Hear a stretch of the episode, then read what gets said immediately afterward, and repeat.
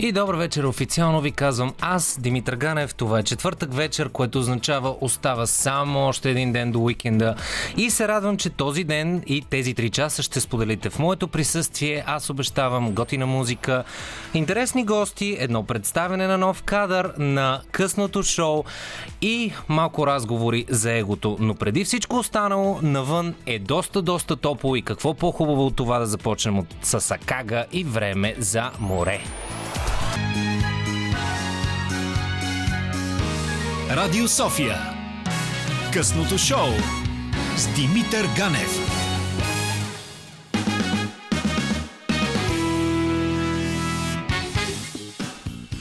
Добре дошли ученици в трета стая на нашето късно училище към структурата на БНР. Втори пореден четвъртък си признавам, че ще се отметна от представянето на евентуалните ни бъдещи представители в парламента.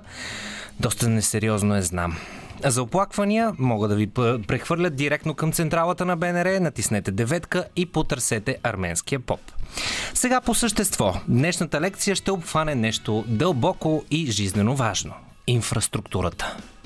И не знам защо някъде чух изключването на няколко радиоапарата. Останете, моля ви се, обещавам, че ще бъде забавно, точно като за няколко милиарда лева забавление – Приятно ми е, аз продължавам да съм господин Ганев за особено неприличните сред вас. Молбата ми е, както всеки път, е да приберете мобилните устройства и да слушате внимателно, защото няма да повтарям. Само през последните няколко седмици ми свършиха пръстите на ръцете да изброявам колко ремонти, на ремонти, на ремонти, на ремонтите ни, ни се насъбраха. Или иначе казано... Е,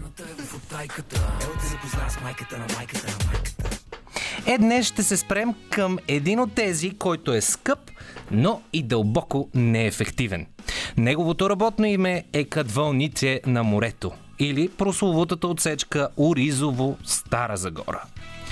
Това са онези 40 до 52 км, които всеки шофьор, не ходещ пеш, както призоваваше госпожа Цвета Караянчева, мразеше, когато пътуваше към морето.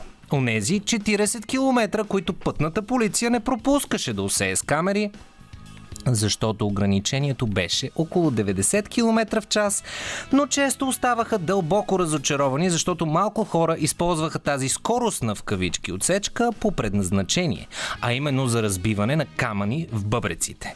Е, част от магистралата бе въведена в експлоатация през 2011 година, а изпълнението беше възложено на фирми, част от групата на Trace Group Hold, а стойността над 180 милиона лева.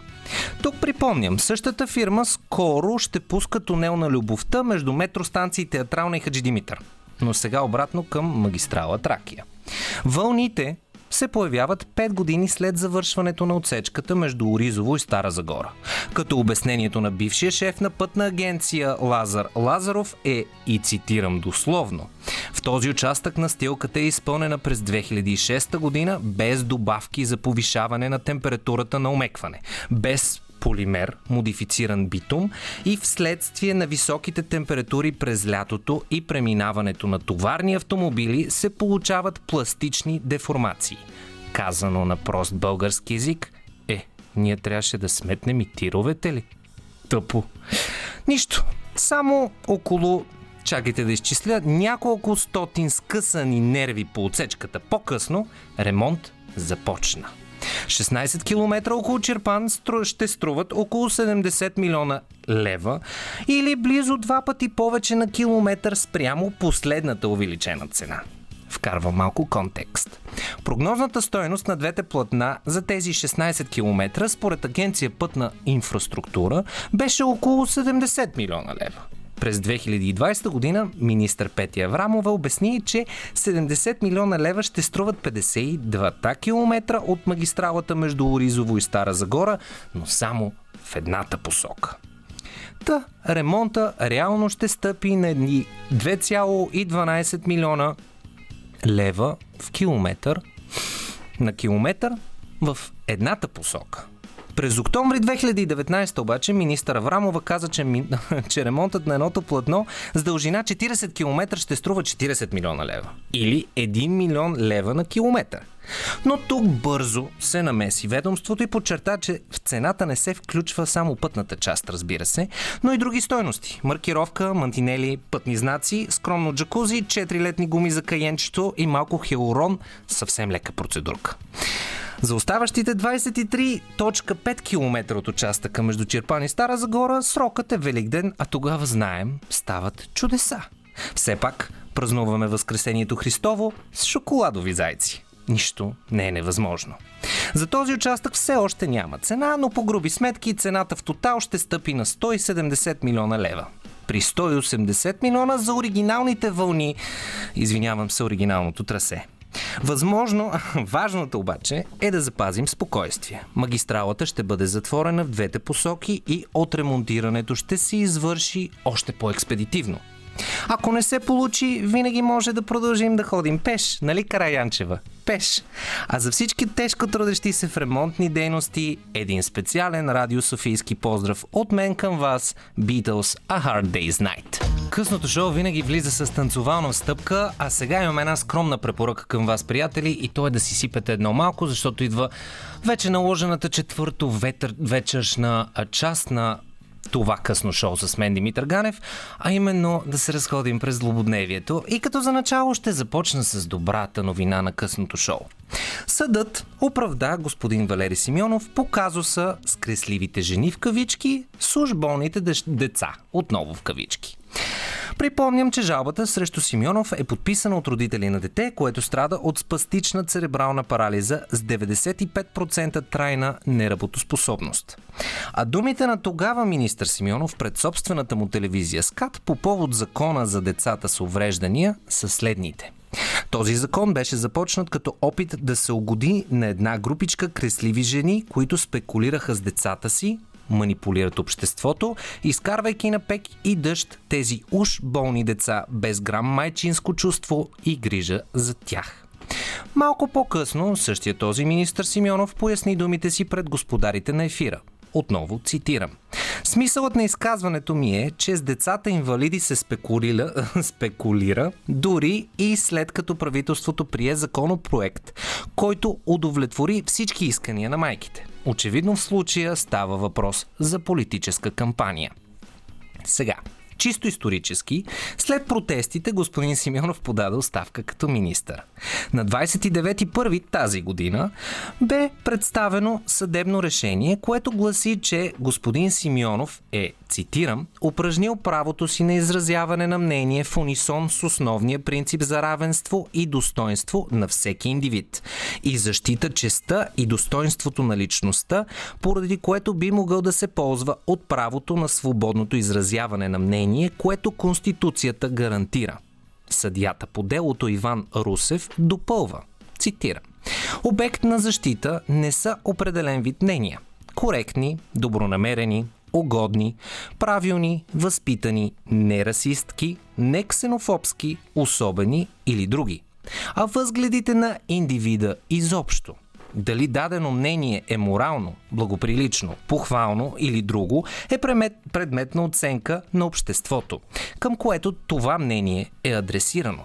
Да се приеме обратното би означавало налагане на цензура пряко или косвено от страната на държавата, което е недопустимо в демократично общество.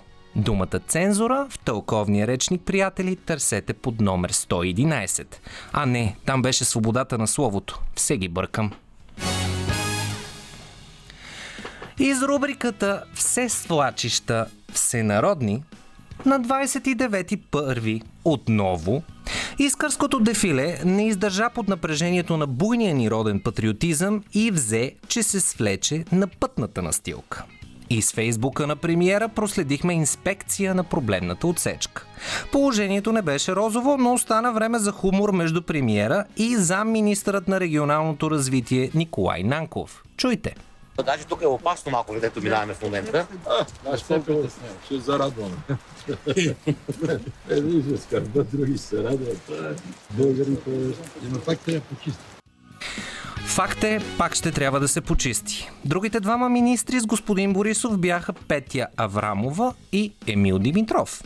По средата на инспекцията се появи журналист на една от големите национални телевизии, но ние чухме техния разговор отново включването на премиера във Фейсбук. Чуйте и него. Надявам се до към сряда да е готово. Понеделник пак ще се събира между ведомствената комисия. Сутринта говорих с министър Терзийски. Просто повтарям, за да знаете заради вас, че това го говорихме преди 15-20 Не, минути. то, защото така излиза, има ваши телевизии, ма ние не сме от вашите. Е, е, са, са от нашите ли са вече? Не, не сме. Еми не сте. Длъжни сме да не бъдем. Просто дойдоха едните и другите и ние говорихме сега. Знаеш, че аз е, не кана медии вече. Нямам си.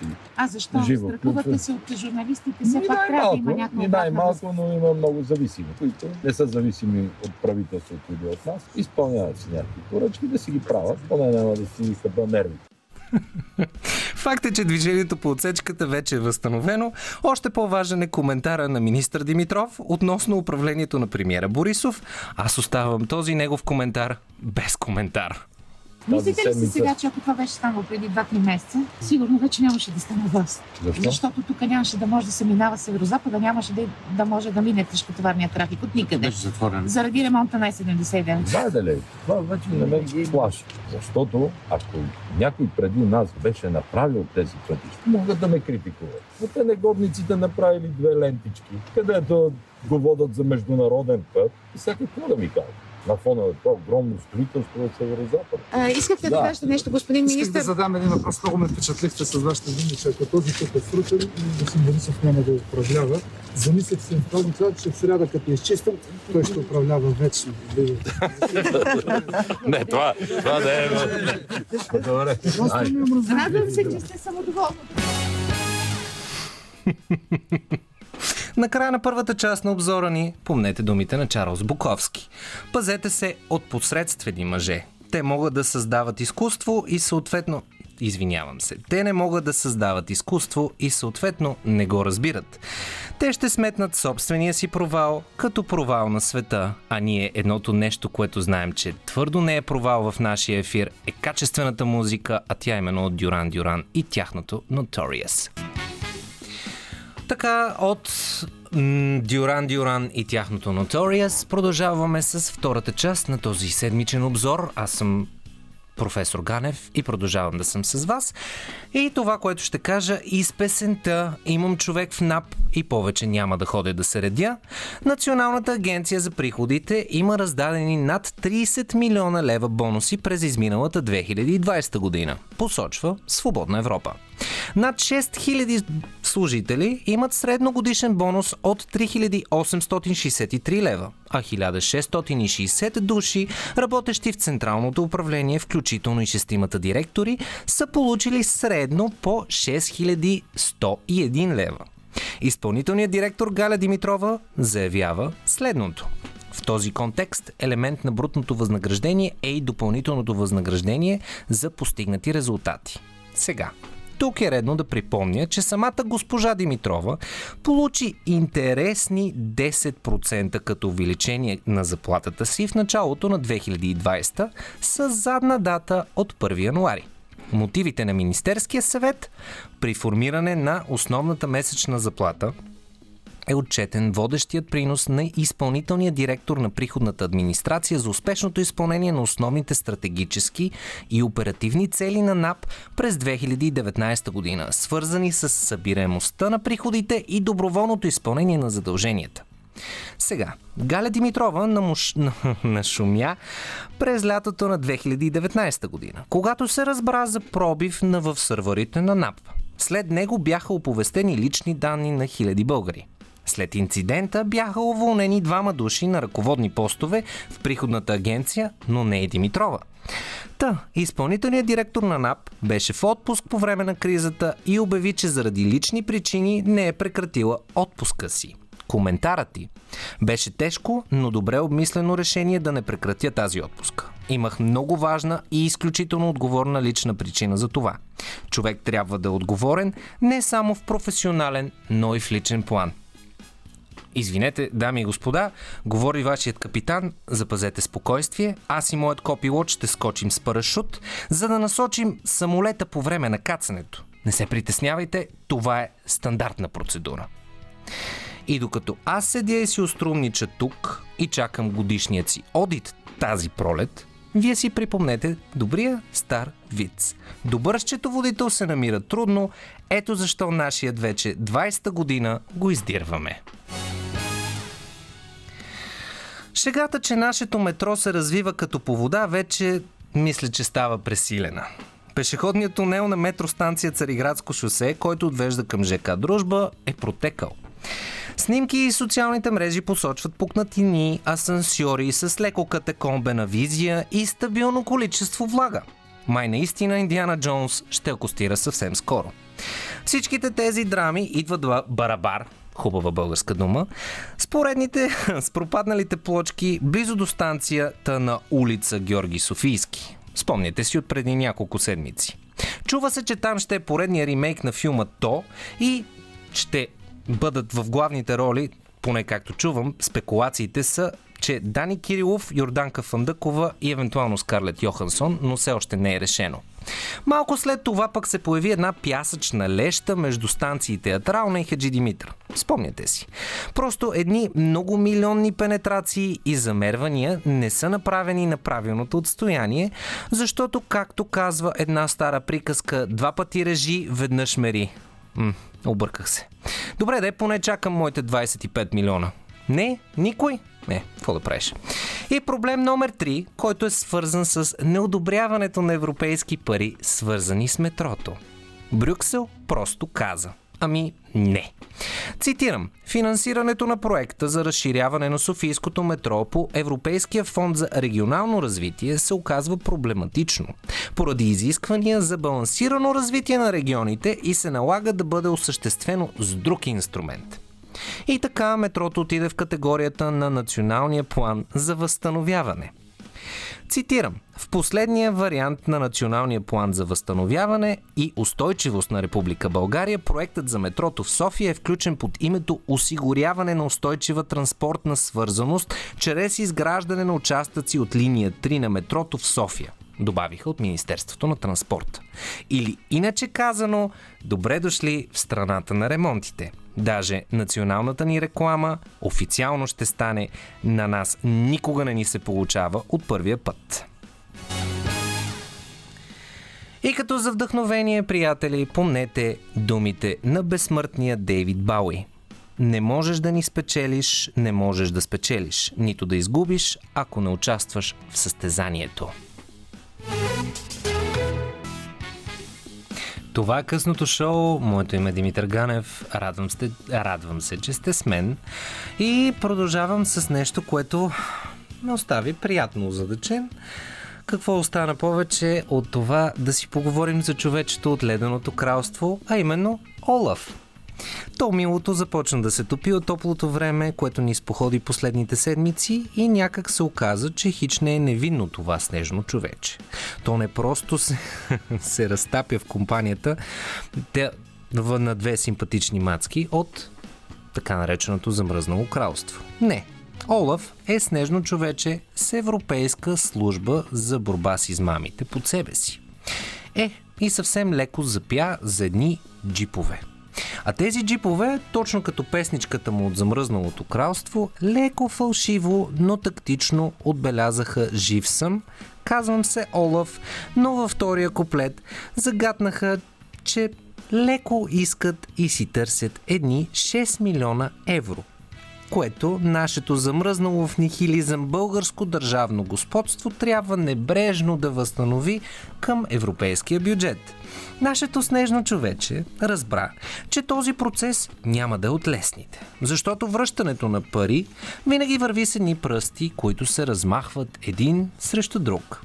В историята Олаф видя, че на 7.10.2018 година на церемония в присъствието на Бойко Борисов, главният тогава прокурор Сотир Цацаров, финансовият министр Владислав Горанов и председателят на ДАНС Димитър Георгиев, министърът на вътрешните работи тогава връчи едни нови 341 служебни автомобила, предназначени за областни дирекции на МВР.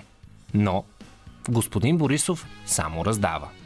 Реално пред медиите каза, че не участва и се позовава на единственото публична към този момент известна връзка между историята с джиповете и разследването за търговия с влияние, а именно, че процедурата за закупуването им е обявена по времето на Пламен Озунов, вътрешен министр в служебния кабинет на Огнян Герджиков, излъчен от президента Румен Радев.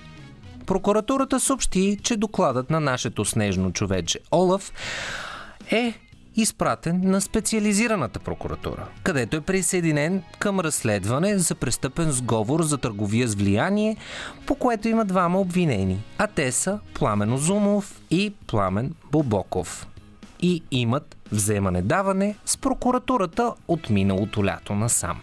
Сега, това с джиповете имат трябва да допълним, че имат една връзка с компания Litex Motors, а тя е финансирана от една странна абревиатура, която аз до ден днешен не разбирам напълно, КТБ. А ние леко трябва да го подминем точно с текста на It Go на Елза и да се движим, продължавайки по разтапящата история на нашия снежен Олаф. Много пръсти се размахваха напред и назад последните няколко дни. Но остава отворен въпросът. Защо при твърдение от страна на партия ГЕРБ за незаконна поръчка, вътрешният министр на кабинета Борисов Валентин Радев е подписал договора, а не го е прекратил? Обяснението е просто. Тогава България със сигурност щеше да изгуби средствата и МВР нямаше да има каквито и да било нови автомобили. А и нямаше да се размахват заканващи се пръсти, придружени от думите «Крадеца вика, дръжте крадецът». А нашия мил Олаф е оставен леко в безтъгловността на световъртежа, едни 6 милиона евро, но не вярвам, че ще се разтопи толкова лесно от мъка. А за вас, готини хора, целият зареждащ световъртеж на света поднасям аз към вас с YouTube и тяхното Vertical. Малките неща, те винаги са много важни, а когато са поднесени от Мелоди Гардо и Стинг, винаги са разтапящо добри. Това е късното шоу, което наближава края на своя, своя първи час, но има още два. Към моя кадифен глас ще се присъедини един изключително харизматичен такъв или така нареченият нов водещ на късното шоу. Той е един човек, който аз дълбоко уважавам. Неговото мнение е много ценно, изключителен еродит, с готино чувство за хумор и най-важното, пак казвам, много хубав кадифен глас, което за едно радио по-хубаво от това кажи му. В нашата фейсбук страница можете прекрасно да видите кой е той, но все пак си запазвам леката мистерия на радиото и ви казвам, слушайте и след вечерния бюлетин на БНР, който започва след малко, но преди всичко това Дуалипа Break My Heart, това е късното шоу, приятели. А на същия този БНР Play е толкова по-хубаво да слушате Радио София, те, че радвам се, че сте в моята компания. Часът е малко преди 9.10. Това е късното шоу. Аз съм Димитър Ганев. Имаме едно важно представене на един ключов трансфер, който направихме преди няколко дни. Неговото представене след малко, а преди всичко останало, аз продължавам да съм на лятна тематика. И първото парче, което ще чуем е точно такова Клинганде Юбел.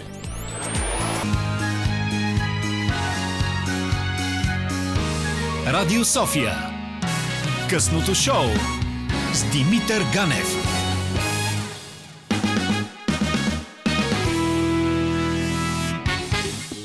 То е точно там, където трябва да му е мястото, пилотското, този четвъртък. А с мен на телефона е човек, който пък ще поеме пилотското място следващия понеделник. Него ще представя така, че той е аз съм изключителен фен, признавам си го от сега. Той е журналист, той е писател, той е новият водещ на късното шоу и най-важното, той е финалистът от Куиз София. Добър вечер, казвам на Даниел Ненчев.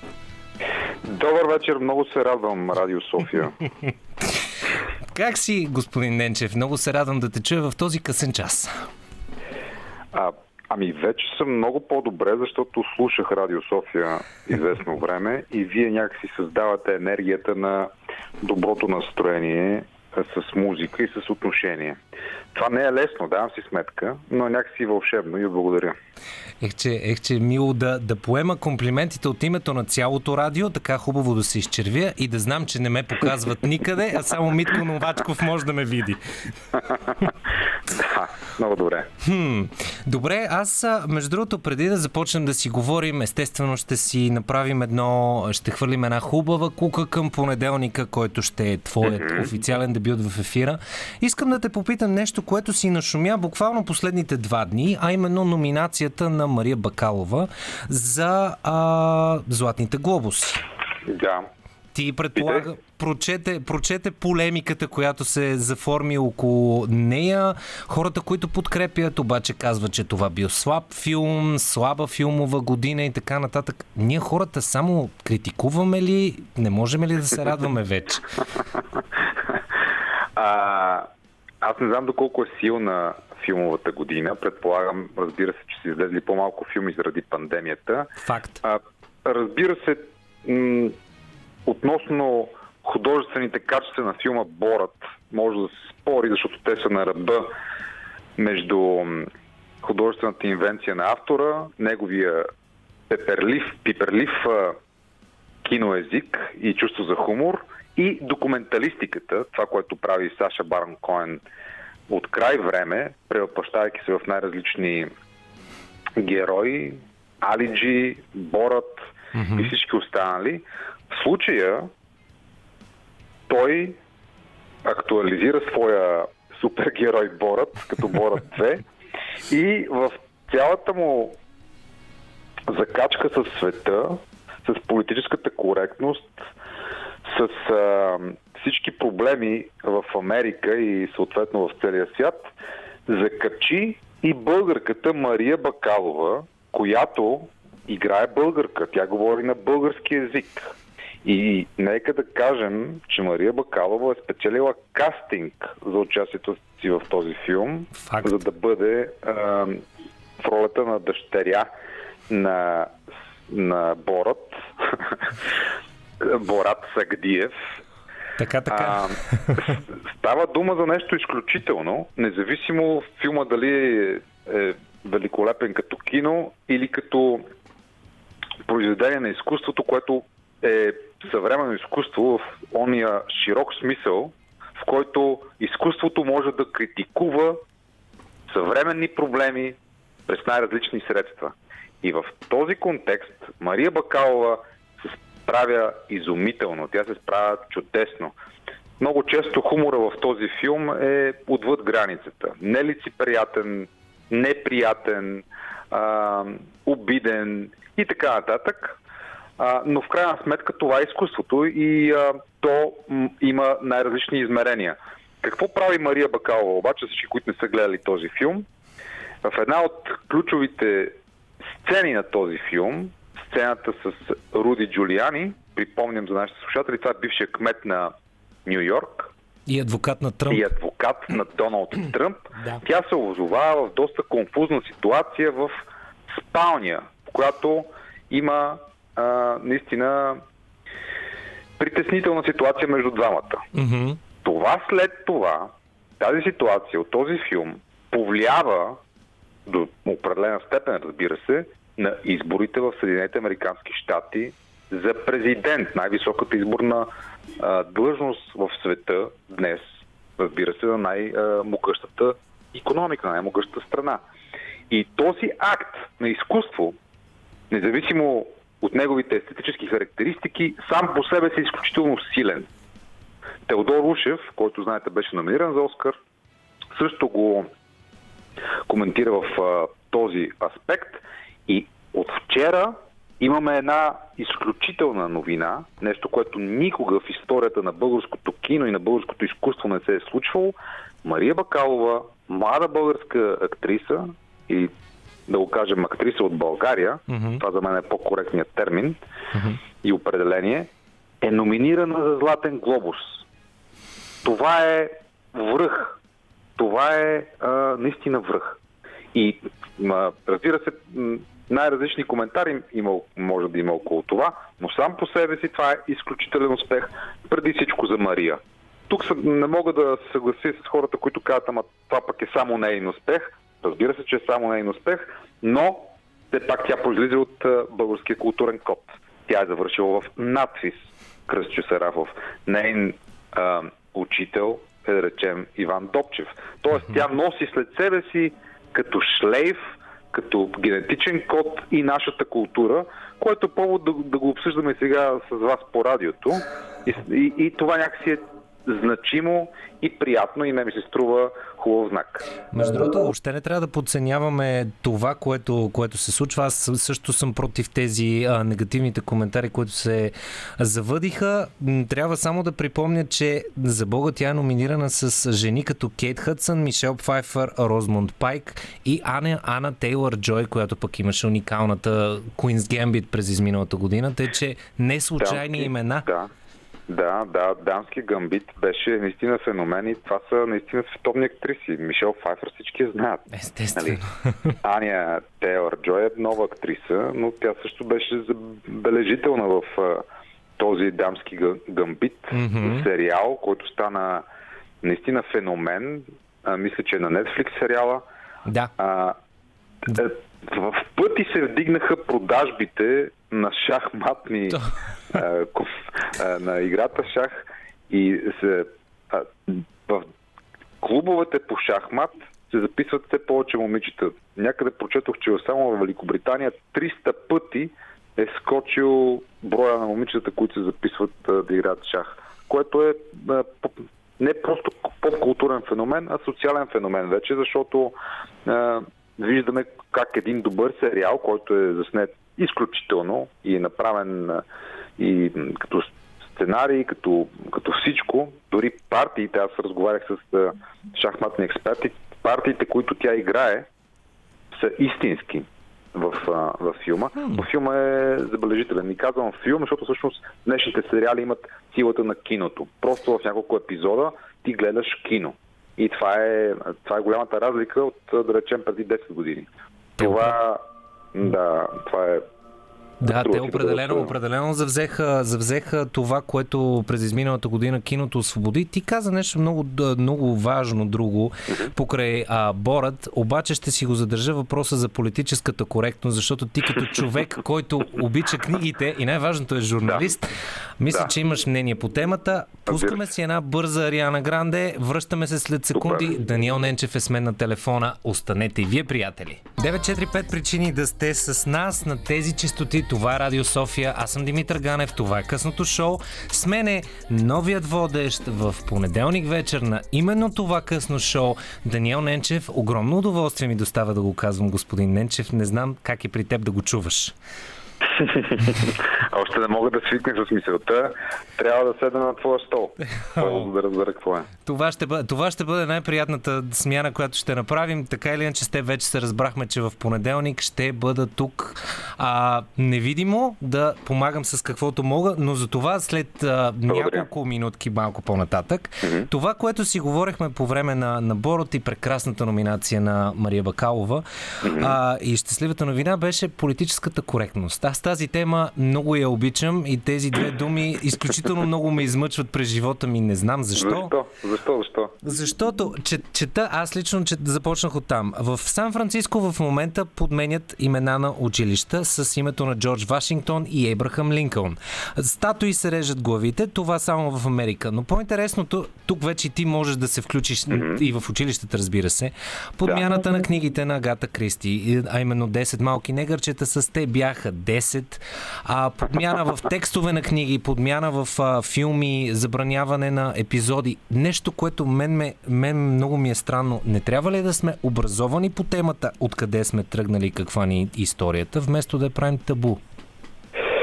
Да, ами точно това, което казваш, мисля, че е ключово. Много важно е образованието. И аз имам малко по-различна трактовка обаче от твоята. Аз разбирам, че това, което сме достигнали като цивилизация, mm-hmm. западноевропейската демокрация, либералният свят, в който живеем и се ползваме от благата му, mm-hmm. е най-доброто, което е, е създадено до момента.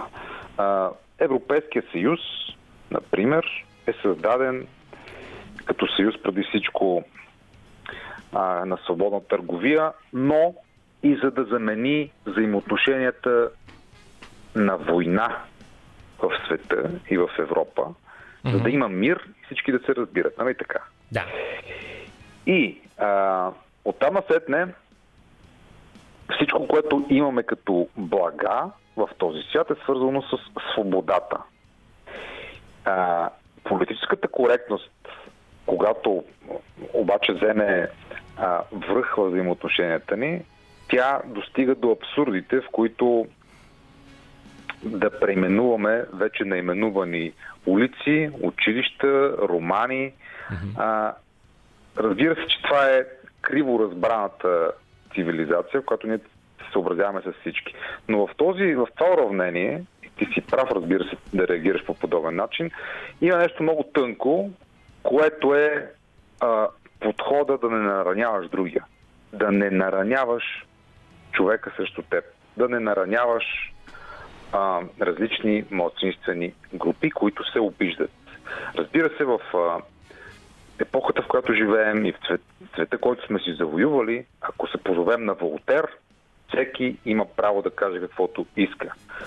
Но и да бъде достатъчно възпитан, така че да не обижда другите.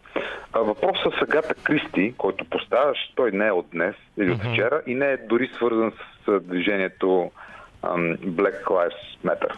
Всъщност, романът 10 малки негърчета е публикуван, да знам, сигурно може би 30-те, 40-те години на, на 20 век, след което има различни трактовки, различни м- филмирания. Всъщност, в една от, доколкото си спомням, филмовите интерпретации на романа, даже мисля, че беше американски, от 60-те, всъщност там се пее детската песен не негърчета, а индианчета. Mm-hmm. да. И а, още тогава хората си имали рефлекс към това, че някой може да се обиди, ако бъде наречен негър. Всъщност, нали, това идва от негроидната раса, даже има такава, такива държави. Никерия, Нигер, mm-hmm. негроидна и така нататък. Но днес, след Мартин Лутер Кинг, след днес Нелсън Мандела, след м- развитието на демокрацията по начин, по който всички обществени групи, без значение на раса, пол, цвят на кожата и така нататък са включени в обществото ни, ние някакси трябва да загърбим и тези предразсъдъци и да, и да говорим за хората и човеците. И м- аз ще се радвам след 10 години да не споменаваме дори Камала Харис м- от какъв происход е, е била, mm-hmm. а просто да говорим за професионалиста Камала Харис. Това мисля, че би бил един особен успех на човечеството да спре с глупавите предразсъдъци кой как изглежда. Всички сърца, ако направите анатомия, питайте Микеланджело и Леонардо, изглеждат по един и същи начин. Тук съм абсолютно съгласен и точно това, което ти каза за Камала Харис е нещо, което, тъй като аз съм киноман доста, доста сериозен, ми прави впечатление, че наистина тази свръхтолерантност вече убива като че ли разказването на истории в истинския им смисъл. Не, не е важна историята на героя, важно е от каква етническа принадлежност, сексуална ориентация или случайно някаква невъзможност да бъде пълноценен човек е, повече отколкото историята, която е интересна, в която няма никакво значение кой какъв е. Да, ти в момента говориш за а, конюнктурата, която филмовата академия на Съединените Американски щати, популярна като Оскарите mm-hmm. по света, се опитва в момента да наложи на киноизкуството. Това, разбира се, е абсолютна глупост да се вкарват а, критерии и изисквания на кинотворците да се съобразяват с какво ли не, когато създават кино. Това ще се обърне спрямо киното, ако не и спрямо създателите на тази идея. А, и нейният а, генезис – аз го разбирам, но не съм съгласен с него, защото това ограничава свободата на творците. Mm-hmm. Разбира се, че има недостатъчно представени е, малцинствени групи, хора, които се чувстват пренебрегнати, хора, които се чувстват обиждани. И това по принцип трябва да се регулира, но това е много по-комплексен проблем. Той се регулира с образование, Да. а, регулира се с а, правилни взаимоотношения, не с насъскване на хората едни срещу други, защото това, според мен, работи по, по течението на това хората да бъдат... Ето, ние в момента с тебе също така реагираме в негативен план на това цялото нещо, нали така? Да. чувстваме си, че някой нещо ни отнема. Тоест, ако сме имали чисто изкуство, съобразено единствено с авторовата идея, сега трябва да, да го вкараме в кълъпите на политическата коректност и конюнктурата на времето, което, за което според мен изкуството ще страда от това. Но, но пак казвам с тази скоба, че ако има хора, които са потиснати, на тях трябва да им се обръща внимание, защото преди всичко ние сме хора. И всеки трябва да бъде съден и приеман прямо неговата различност, прямо неговата човещина преди всичко и спрямо неговите качества. Всичко останало са някакви условности, които а, маркират а, най-често тесноградието ни. Колко хубаво го каза и просто не искам да развалям момента за това. Поздрав към теб, поздрав към вас, приятели. Чуваме Джордж Майкъл и неговото I knew you were waiting for me и Арета Франклин, разбира се. Арета Франклин, Джордж Майкъл, малко музикална еклектика в късното шоу. Аз съм Димитър Ганев, с мен на телефона, новият водещ понеделник вечер. Хора, запомнете го. Даниел Ненчев, благодаря ти, че продължаваш да си с мен в този час. И аз благодаря. Чудесна музика, между другото. От време на време си пускам същата плоча. Тя е на Ред Франклин с песента на Джордж Майкъл и на грамофона вкъщи, така че имаме един музикален вкус, уважаеми. Така че много се радвам, Добре, че ще обитаваме една територия на Радио София, в което, апропо, а, за първи път отидох в... Когато бях на 4 години, дядо ми ме заведе там. Той също работеше като радиоводещ, така че за мен е изключително приятна радост да завърта отново колелото на съдбата. аз съм, аз съм също, също чадо на, на радио човек. Моята майка дълги, дълги години даже се пенсионира в Христо Ботев, тъй че и аз съм Да. израснал по коридорите на студията, около студията на БНР. Чудно. Им, имам едно питане. Ти хубаво каза радио, така или иначе искам по-точно да си заговорим и за понеделник вечер, но преди да стигнем до кукичката, която ще пуснем на там, е Да. като един човек, който телевизия, социални мрежи, четеш, бога ми, изключително много, занимаваш се и с модерните технологии за четене и слушане. Но какво за теб е радиото на 21 век? Как се промени и как се променя? Това е много, много хубав въпрос, защото а, радиото изживява ренесанс в момента. Наистина, а, това го казвам за слушателите, които слушат, но и за тези, които те първа ще слушат, защото аз си мисля, че радиото има втори шанс благодарение на, на подкастите, благодарение на дигиталната среда, в която ти можеш да слушаш винаги, по всяко време, когато ти поискаш. И някакси радиото в момента е в процес на адаптиране към тази нова ситуация, която е конкурентна. Нека да го кажем и това. Ситуация, в която аудиото всъщност е в а, огромен подем и радиото ще трябва да се конкурира с подкасти, с други отложени слушания, както аудио, така и видео в дигитална среда. В средата, в която всеки има дигитално устройство в джоба си, с което сам определя програмата схема. Само преди 10-15 години това нямаше как да се случи и не беше налично. Просто нямахме смартфони. Факт.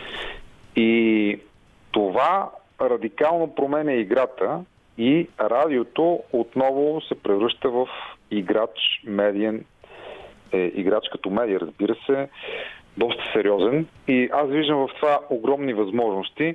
Плюс това радиото е изключително приятна, интимна медия, с която ти хем можеш да общуваш, да слушаш, хем да си въобразяваш, хем да пътуваш и да правиш нещо друго. а, да караш кола или да, да си в фитнес или да, или, или да си в парка и пак да си с а, радио. Така че това е, това е страхотно и тук трябва да отбележа, разбира се, понеже 50% от доброто радио е и хубава музика, Мгм. че една от любимите ми групи на този свят, Queen и разбира се Фреди, бяха прави в песента си Radio Gaga. Там те казаха, че най-доброто предстои и най-добрите години на радиото всъщност предстоят. И ето, че Фреди и Queen са пророци, защото тяхната музика е вечна, но и пророческа, а радиото има още какво да даде, така че супер, нали така? Абсолютно. И ти каза нещо много хубаво за интимността на радиото. Тук е един вътрешен мой а, дебат, признавам си го откровено, тъй като естествено като човек, занимаващ се с радио, следя всичко, което може да ни качи рейтинга, да ни качи слушаемостта.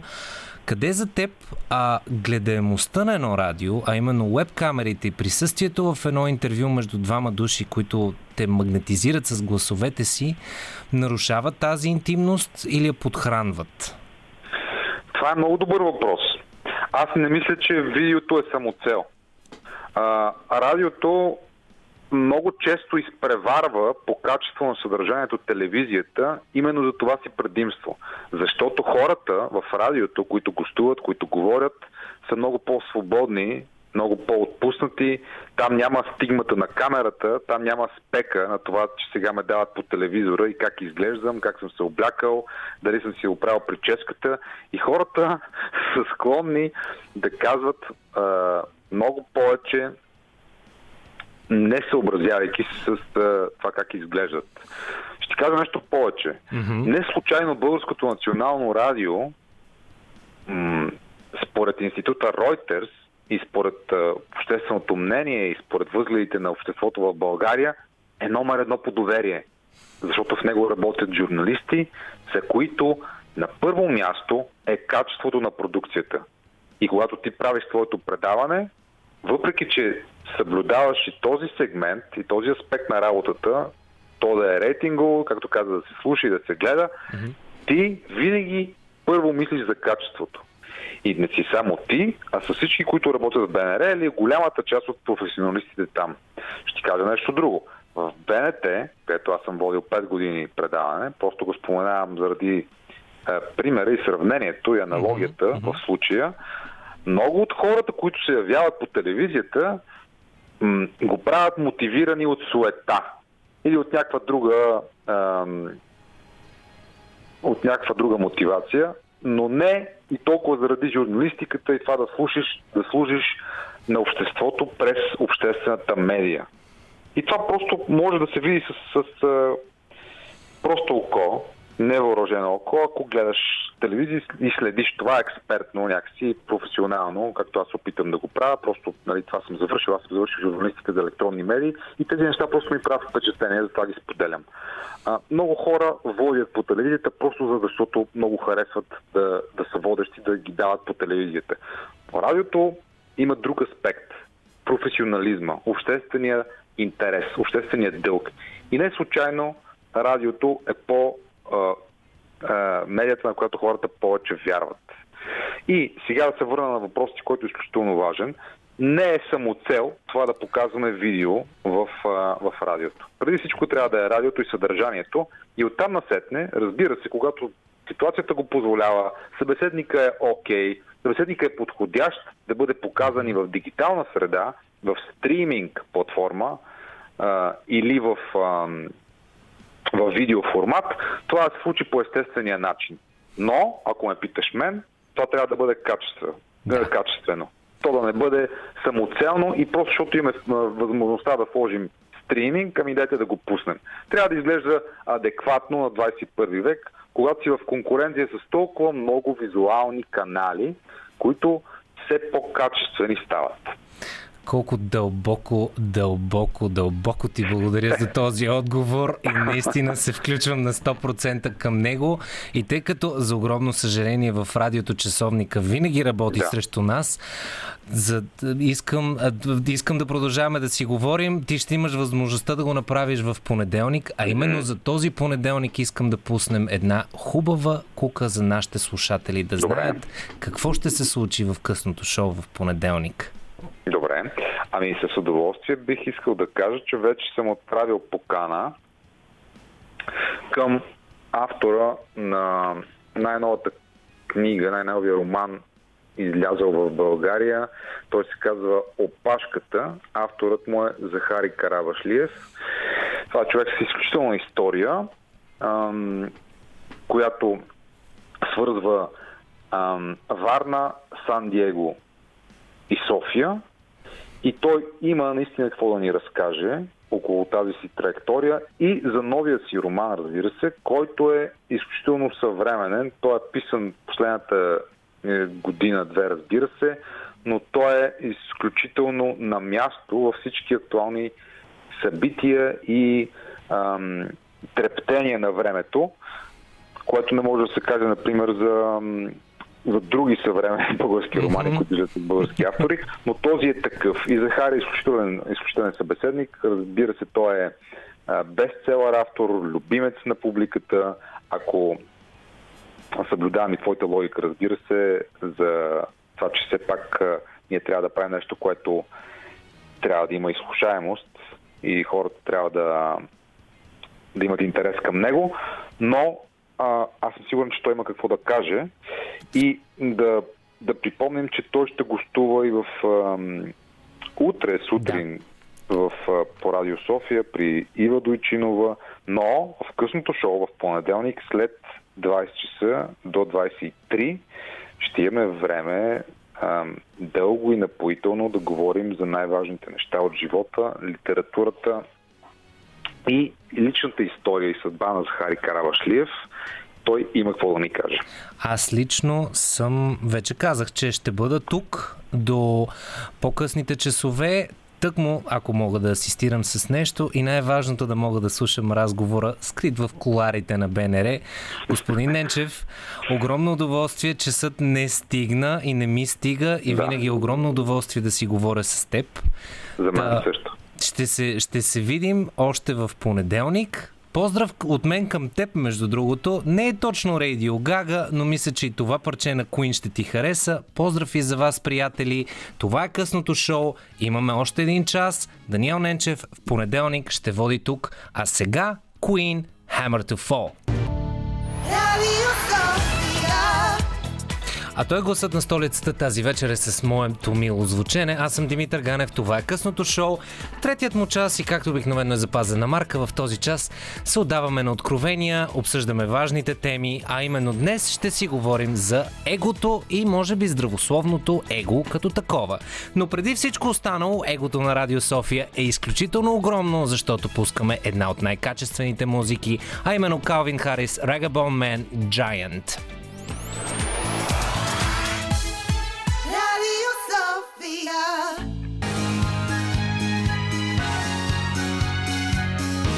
Радио София. Късното шоу с Димитър Ганев.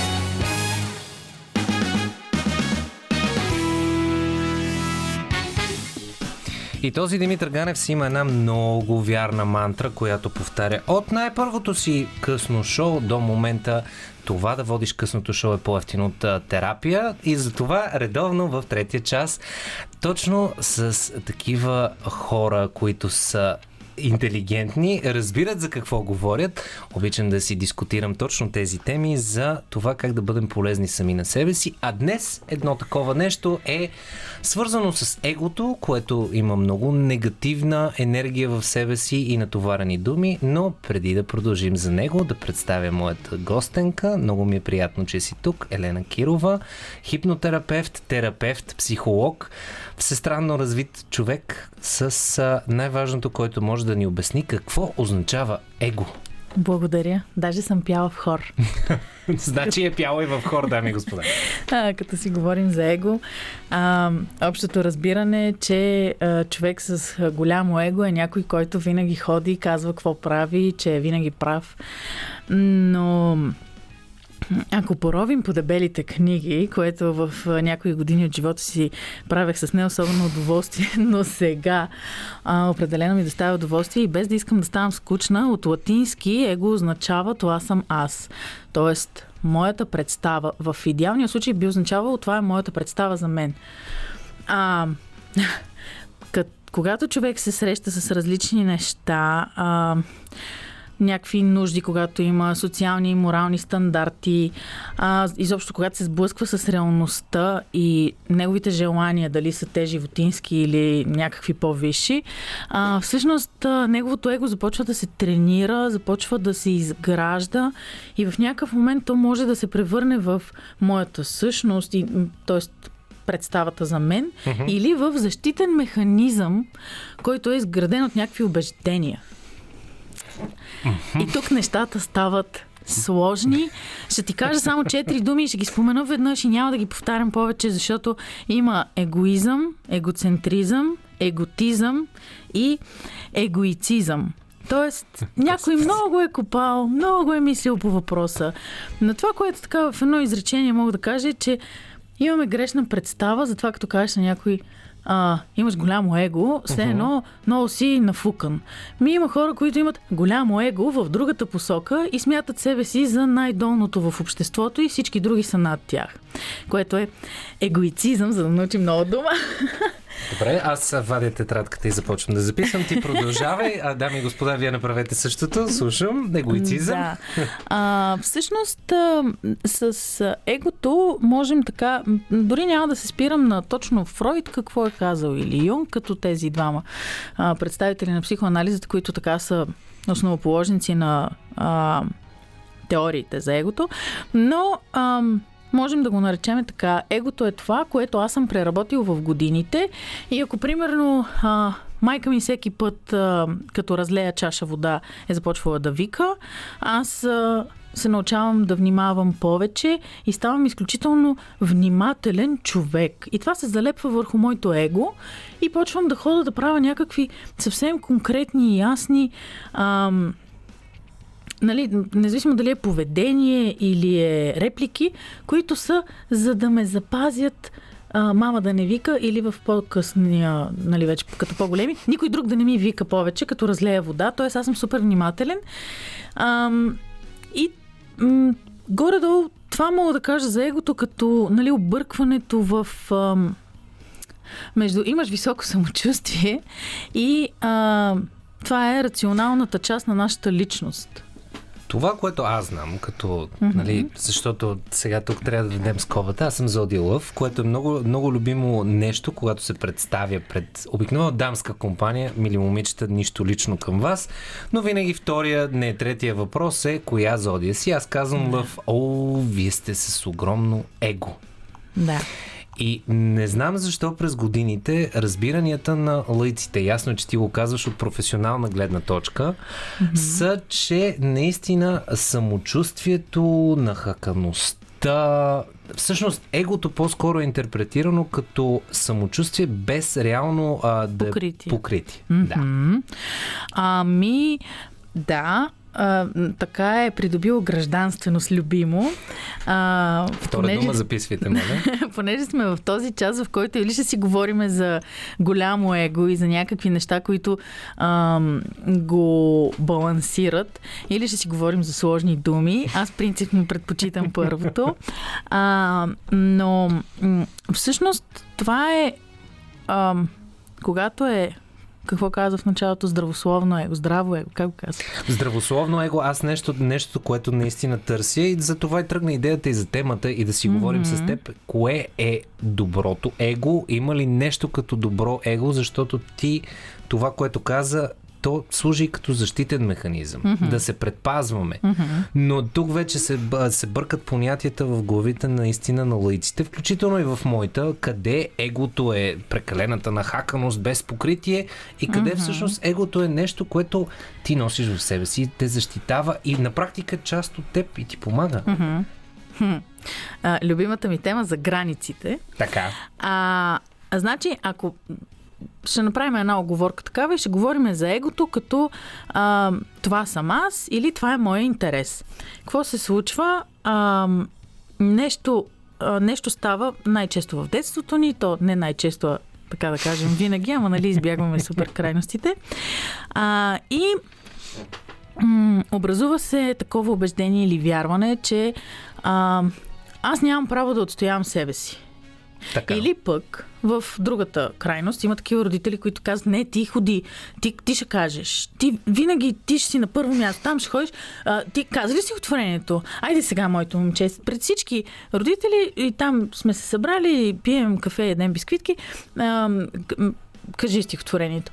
А, което, разбира се, може да избие в толкова много посоки. Но м- си спомням, така спомних си преди малко, а, преди години, когато а, четах една книга, а, как да обичаме себе си или нещо беше такова свързано с такава тематика и някъде, примерно, на шеста страница, още в началото на книжката пише а, за да обичаш себе си и да обичаш другите, трябва да бъдеш егоист.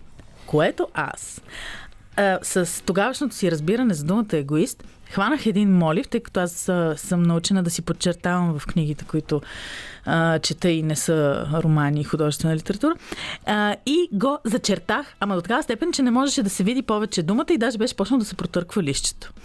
След някакви години вече уча психология, студент съм в, на университета, и тази книжка ми изпада от а, рафтовете, местя се, вече изнасям с къщи. И я виждам и си спомням тази случка и си викам, ле, ле, ле, но ти си си мислила, че това е егоцентрик. Нали, човек, който има м- за център себе си. Mm-hmm. На мене да ми е хубаво, mm-hmm. аз да съм най-добре. А, само моето да се слуша, защото, да кажем, този егоизъм, който ти наричаш здравословен или би могъл да се определи като а, само егоизъм, е нека да... Искам да действам през моя интерес. А, сега ми се pие вода, може ли а, една чаша вода? Нали, това е за мен е нещо. Но ако аз сега, както а, ми е пресъхнала устата, защото говоря в радиото и кажа, извинете, спрете предаването, защото аз трябва да пия вода. И ако не ми сипете вода, това е някакво вече... Уау, уау, уау, какво стана? Но това може би е един много нелеп пример, макар че По всеки принцип... път се случва по принцип е, да, наистина крайен пример, но на моменти крайностите са много хубави. Тя затова комедията е нещо много ценно, защото показва крайностите. Mm. А на фона на това да ти потърсим вода, ето сега, точно, виждаш ли колко стратегически се връзват нещата. От думата егоизъм имам един въпрос много специален за нея. Минаваме към един, според Боно от YouTube, огромен егоист, защото се е самоубил. Именно Майкъл Хъчинс. Това е Mystify in Excess. Продължаваме mm, nice. след малко. Това е късното шоу. Винаги даваме поне 9-4-5 причини да сте с нас. Както казах, по-ефтино от терапия трябва сега да напомня, че за да се свържете с нас и да си поговорим за егото, можете да се обадите по всяко време на 029635650 с мен е Елена Кирова, която, както разбрахме, освен че е хористка била, е наистина терапевт и хипнотерапевт, и психолог и всъщност наистина помага на хората. Аз, докато слушахме тази егоистична песен на Майкъл Хъчинс и казах, че наистина Боно беше казал в един концерт преди години, че Stuck in a Moment You Can't Get Out of е посветена точно на егоиста Майкъл Хъчинс, който решил да се самоубие. Но, говорейки си за егоизъм, ти спомена mm-hmm. нещо много хубаво. Егоизма в любовта.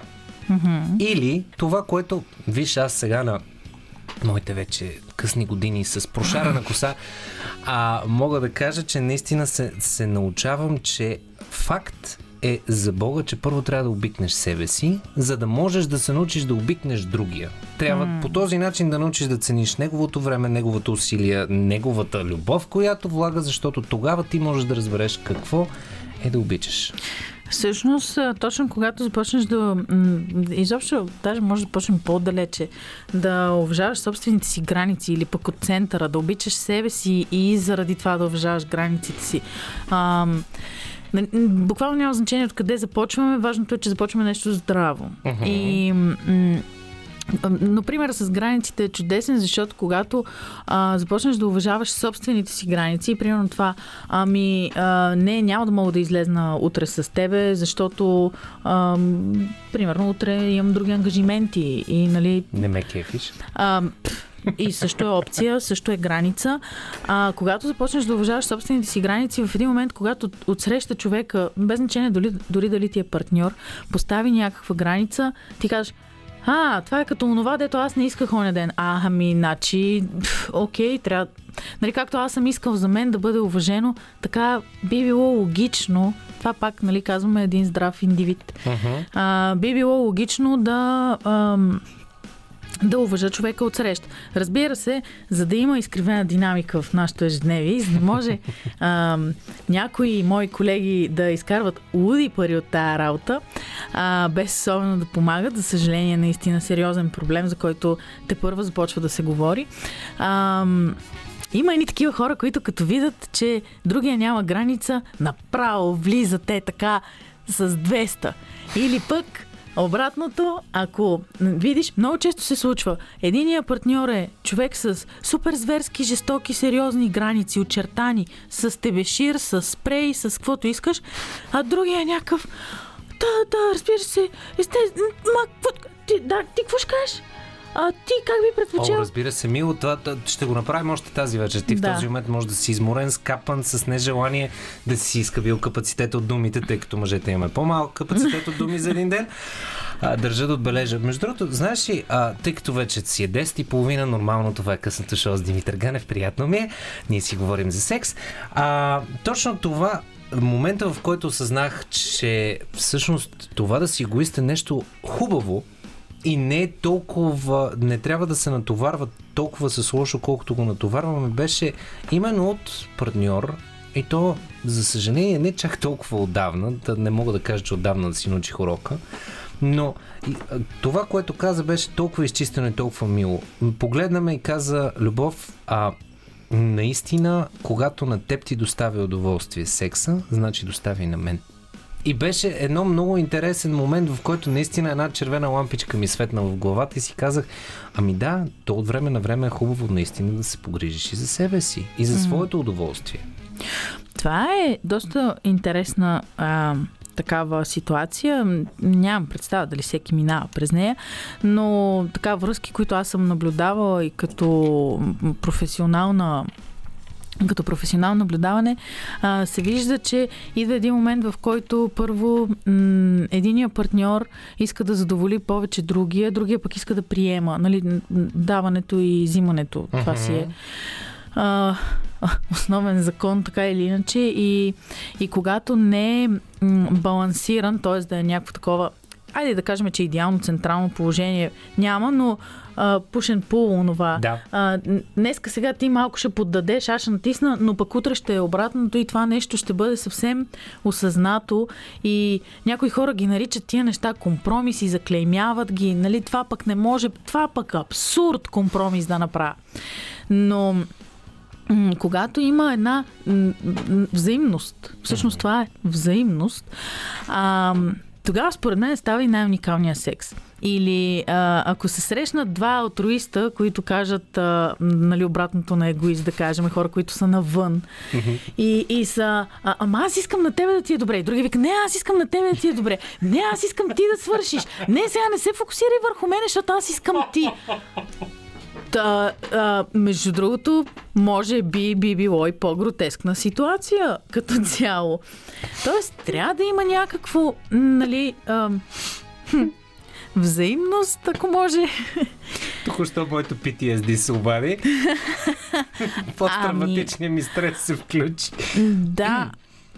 Има, значи има крайности винаги и има а, доста в а, тая посока, но тук говориме за едни, а, хайде да го кажем така, ако говориме за, дълго, за дълготрайни, дългосрочни отношения, които са с някаква идея за семейство, примерно, да кажем, че това, това би било ам, нещо, което бихме обсъждали, когато говорим за его. Mm-hmm. Защото ако, нали, да кажем, че това го разглеждаме в продължителна форма. Докато ако говорим за нещо, което в момента сега трябва да ти начеше крастата или да ти задоволи нагона или желанието, а, по-скоро не бих обсъждала такива неща, защото те са а, много често са продиктувани от ситуацията, от настроението, от някакви неща, които са супер променливи, супер зависят. Но ако говорим за нещо, което е дългосрочно, е много хубаво да има взаимност в една връзка. Ам, като дори и а, по време на секс единия да бъде по-задоволен този път, следващия път да бъде обратното. Или, или да кажем да има някаква такава взаимно съгласие, че тези неща са окей. Добре. Задържам те точно с тази мисъл, в която да има взаимственост, тъй като е, какво по-сладко от това да си говорим за динена захар или Watermelon Sugar Harry Styles. Останете с нас. Хай или нека да, да се качим на вълната от захарната диня, която Хари, Стайлс поднесе в ефира на Радио София. Това е късното шоу. Аз съм Димитър Ганев. И както казах, нашето шоу е по-ефтино от терапия, приятели. 02 963 56 50.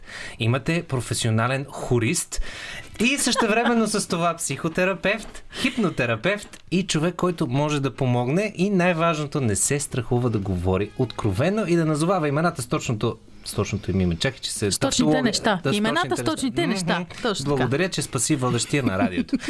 Елена, Елена Кирова, която си говорим за егоизма в любовта и секса преди секунди. Сега ще продължим да си говорим за него, но аз имам едно, едно друго питане. Ето виж, от а, живият живот, моят личен, се явяват едни такива а, питания, които са сега, без да назовавам конкретни хора, по-мъдри, по-възрастни от мен, които казват, добре, хубаво, ти сега си решил да станеш егоист, да се погрижиш за себе си и така нататък, но не се самозабравяй в това да станеш егоист, което за мен е много, много стран, странно такова. Как се самозабравяш в това да станеш егоист, като откриваш, всъщност от това, което си говорим с теб, реално mm-hmm. ти откриваш любовта към себе си.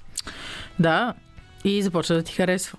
А защо хората толкова бъркат? Реално са, са, се чувстват обидени и пренебрегнати за това, че ти вече не си алтруистично, свръхалтруистично Аз мисля от другите. човек. Да. По-скоро, а, много ми... Винаги сетих се точно за фразата, защото винаги ми е била много странна. Нали? Ти погрежи се за себе си, стани егоист, обаче не се самозабравяй, нали? Не ставай нещо прекалено. Е, това са някакви такива, а, не знам, ако някой си води тефтерче с класически реплики, това е една такава. А, не се забрави, не влизай в крайности. А, о, то човек, ако не опита някой друга крайност, в крайна сметка пък не може да разбере къде е средата на някои неща. Абсолютно съм. А, във всички случаи има неща, които са опасни в крайностите си и в двете си крайности. А, но м- пък, де да знам, а, особено в една възраст, в която а, примерно 18-20, това е една възраст, в която човек би искал да експериментира. Какво означава да бъда егоист в тая връзка, какво означава да бъда егоцентрик, как ще е. А, ми сега пък ако имам нужда, защото аз вече като а, щастливо омъжена, трябва да кажа, че някой път просто имам нужда е така, за мен е да е то път. В смисъл, просто е така, ако може. И това е окей. Както някой път супер много ме кефи да е толкова взаимно и да е като по уния филмчета с най-често индийци, които се гледат в очите и, и хапват а, сладки бомбонки и са вау, около тях а, има водни лили и така нататък. И, и, и това също е вау. И има дни, в които е така и други, в които Не е точно така. не е точно така. Разбира се. Аз останах на, на ситуацията с бомбонките и с водните лили. Между другото, мисля, че говорим за чайно парти, не говорим за се. Не, имаше един индийски филм, който който беше, между другото, изключително приятен, защото точно а, разказваше за а, унази емоционална връзка между двама човека, когато правят любов. Нали, това, тук не говорим за секс, тук говорим за правене на любов, което вече е едни такива емоционални сливания на двете души. Индийската култура изобщо е пълна с такива. Тя има единия край а, хиперразврат и другия край а, вечна връзка, любов, такива, дето през животите се следват. Ам, но, но ето също двете крайности и как ти трябва да си намериш, да прочетеш едните ам, народни такива приказки, mm-hmm. да прочетеш другите и да видиш кое от кое ти харесва и, и кое... М- какво искаш да се случи с тебе в този живот. Защото когато един човек встъпи във връзка, независимо тя дали е само а, плътска такава, нали, чисто сексуална, или е някаква дългосрочна връзка, много е хубаво да знае какво иска да пробва. По принцип това е добро начало. Нали, пак за да те разме, разсмея, ама ако един е легнал на леглото и е такъв, давай, а, окей, нали, Имаше един такъв епизод от два мъже и половина, в които Чарли Те, и Алан доста. се, се спогледаха една уникално красива жена, която просто лежеше като труп. Алан отказа да прави секс с нея, след като Чарли беше правил. Чарли го погледна и каза, а, очевидно сме различни в това естество. така, въпросът ми, въпросът ми е следния. Виж, изкачаме малко от а, червената лампичка, която ми свети симпатично в носа. А, и питам следното за да изградим здравословен егоизъм и да започнем да се обичаме сами себе си, колко е важно да се откачим от данъка обществено мнение. И колко бързо трябва да се откачим и колко трябва да слушаме от време на време мнението на другите. Данък обществено мнение, първо е хубаво да го разграничиме като мнение. Това е твоето мнение и това е моето мнение. Ако можем да ги разграничим тези две неща и да не вярваме, че има само един начин за правене на нещата и то е някакъв... А, може ли, ако обичате статистически да ми усредните как точно и да ми кажете точната рецепта, за да може за да бъда перфектен, това също е нали, другото пък. Данък обществено мнение е перфекционизъм.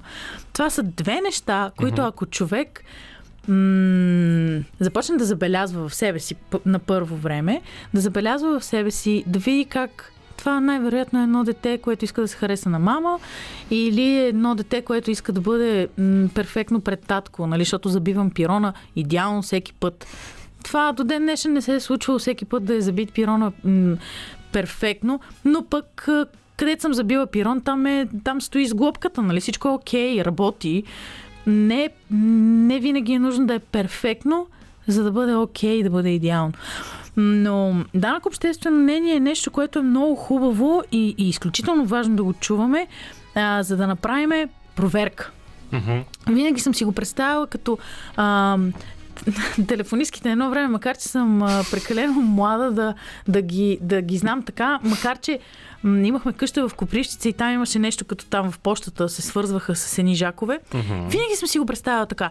Просто а, вземи жака, пъхни го в тази дупка, колкото и да звучи сексуално, виж за какво става въпрос. Това мнение на тебе отърва ли ти? Точно тази хубава българска дума ще използвам. Това близко ли е до твоите вярвания? Близко ли е до вярванията на майка ти? Близко ли е до вярванията на баща ти, на баба ти, на който е отгледал изобщо, на учителката ти в училище? Ти искаш ли да живееш като учителката ти? Моя син, ако учителката му ме слуша, много ви уважавам, госпожо. А, моя син дойде и каза, ама госпожата каза. И аз зададах въпрос, ти искаш ли да живееш живота на твоята госпожа? Ами аз нямам представа. Като нямаш представа защо искаш да се движиш изцяло по нейните... Тоест, това е, нали, макар че би прозвучало като а, ако Бил Гейтс каже, понеже аз искам да съм милионер, ще хода да го правя, което също не е така. Вижте дали наистина отвътре, а, дали нещо ти трепва. Много лесно се усещат нещата, които са си наши лични. Те са ни такива... М- едно Чувство на топлина. да, едно благичко такова. Абе, да, бе, да, бе, да, бе, бих го направил, да, да. А, обаче, ако не протече ток там в това жакче, Или ако вземе да те перне ток, защото това също е възможно. И, и примерно иска, е, тръгнеш да се ядосваш, такъв си, о, сапа, що па точно аз. По-добре, махаме жакчето, благодаря, мерси, а, лек ден. Добре. Вътрешната топли, топлина в Радио София винаги разчитаме на нашата музика, естествено. А какво по-хубаво това да си чуем Fatboy Slim, The Joker и най-важното, помнете част от текста вътре. Хубаво от време на време да водите среднощни разговори, бъдете Midnight Talker. Това е The Joker. Версия на песента Joker. Това е Fatboy Slim. Късното шоу отива към своят край. Аз все още съм Димитър Ганев. С мен все още е хористката Елена Кирова. Ей, стар Шегувам се, хипнотерапевт. И човек, чието мнение аз лично много ценя.